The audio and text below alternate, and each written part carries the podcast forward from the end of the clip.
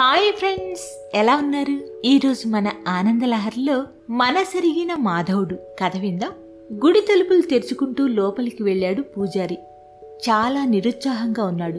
ప్రకృతికి కూడా కారణం తెలిసినట్లుంది. నిశ్శబ్దంగా ఉంది. ఈ రోజే స్వామి సేవా భాగ్యానికి ఆఖరి రోజన్న ఆలోచనే అతనికి భరించరానిదిగా ఉంది. భార్యా బిడ్డలకు ఎలా నచ్చ చెప్పాలో తెలియటం లేదు. తన బాధ ఎలా చెప్పుకోవాలో తెలియటం లేదు. అతని గోడు వినేవారెవరు? నిజానికి ఇందులో ఎవరి తప్పు లేదు. ఎవరికీ అతనంటే వ్యతిరేకత లేదు. కాలానుగుణంగా వచ్చిన వృద్ధాప్యమే అతని పాలిట శాపంగా మారింది.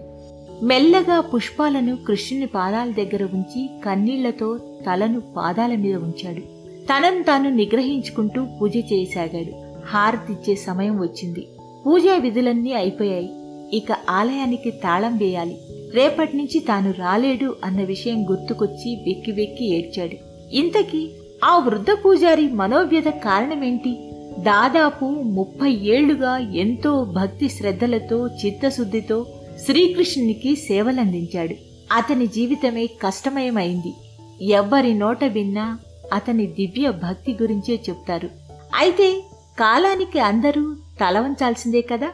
పూజారికి వృద్ధాప్యం వల్ల గూని వచ్చింది. దానితో స్వామి మెడలో పూలమాల వేయాలన్నా ముఖానికి తిలకం దిద్దాలన్నా గూనితనం వల్ల చేయలేకపోతున్నాడు. అందుకే కమిటీ వారు అతని కుమారునికి బాధ్యతలు అప్పగిస్తున్నారు. ఆ రోజే అతని సేవలకు చివరి రోజు. అది అతని వ్యధకు కారణం. ఓ కృష్ణ ఇదే నా ఆఖరి పూజ. ఇన్నేళ్ళ కాలంలో నా వల్ల తెలిసి గాని తెలియక గాని అపరాధం జరిగి ఉంటే నన్ను క్షమించు. నీకు పూలమాలలు వేయలేకున్నాను. నుదుట తిలకం దిద్దలేకున్నాను. నువ్వే సర్దుకుపోయావు. ముసల్తనం వల్ల నీ సేవకు దూరం అవుతున్నాను నేను నిస్సహాయుణ్ణి. నన్ను క్షమించు కృష్ణ అంటూ కన్నీటితో వీడ్కోలు పలికి ఆలయానికి తాళం వేసి భారమైన మనస్సుతో ఇంటి ముఖం పట్టాడు. తెల్లవార్లు అతనికి నిద్ర పట్టలేదు. చెప్పలేని బాధ అతన్ని స్థిమితంగా ఉండనీయలేదు. తెల్లారింది. కుమారుడు ఆలయానికి వెళ్ళాడు. అప్పుడు జరిగింది అద్భుతం. నిజంగానే అద్భుతమే జరిగింది.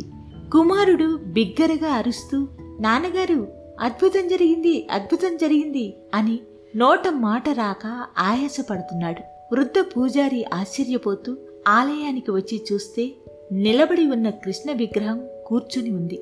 అతని ప్రాణానికి ప్రాణమైన మాధవుడు మందస్మిత వదనంతో కూర్చొని అతనితో సేవలు చేయించుకోవడానికి సిద్ధంగా ఉన్నాడు.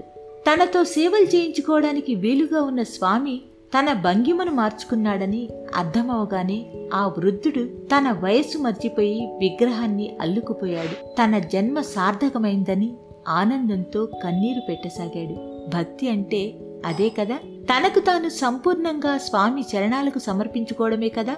అలాంటి వారి పట్ల మాధవుడు కరుణ చూపడంలో ఆశ్చర్యమేముంది? ఇది పూరి జగన్నాథ క్షేత్రానికి దగ్గరలోని సాక్షి గోపాలుని మందిరంలో జరిగిన వాస్తవ సంఘటనట. భగవంతుడు భక్తులపై చూపే కరుణకు ప్రత్యక్ష నిదర్శనం ఈ సంఘటన. ఇలాంటి మరిన్ని మంచి మంచి కథల కోసం ఆనందలహరి పాడ్కాస్ట్ను తప్పక ఫాలో అవుతారు కదూ? మరో మంచి కథతో మీ ముందుకు వస్తాను అనురాధ తీర్థాల ఆనందలహరి పాడ్కాస్ట్లో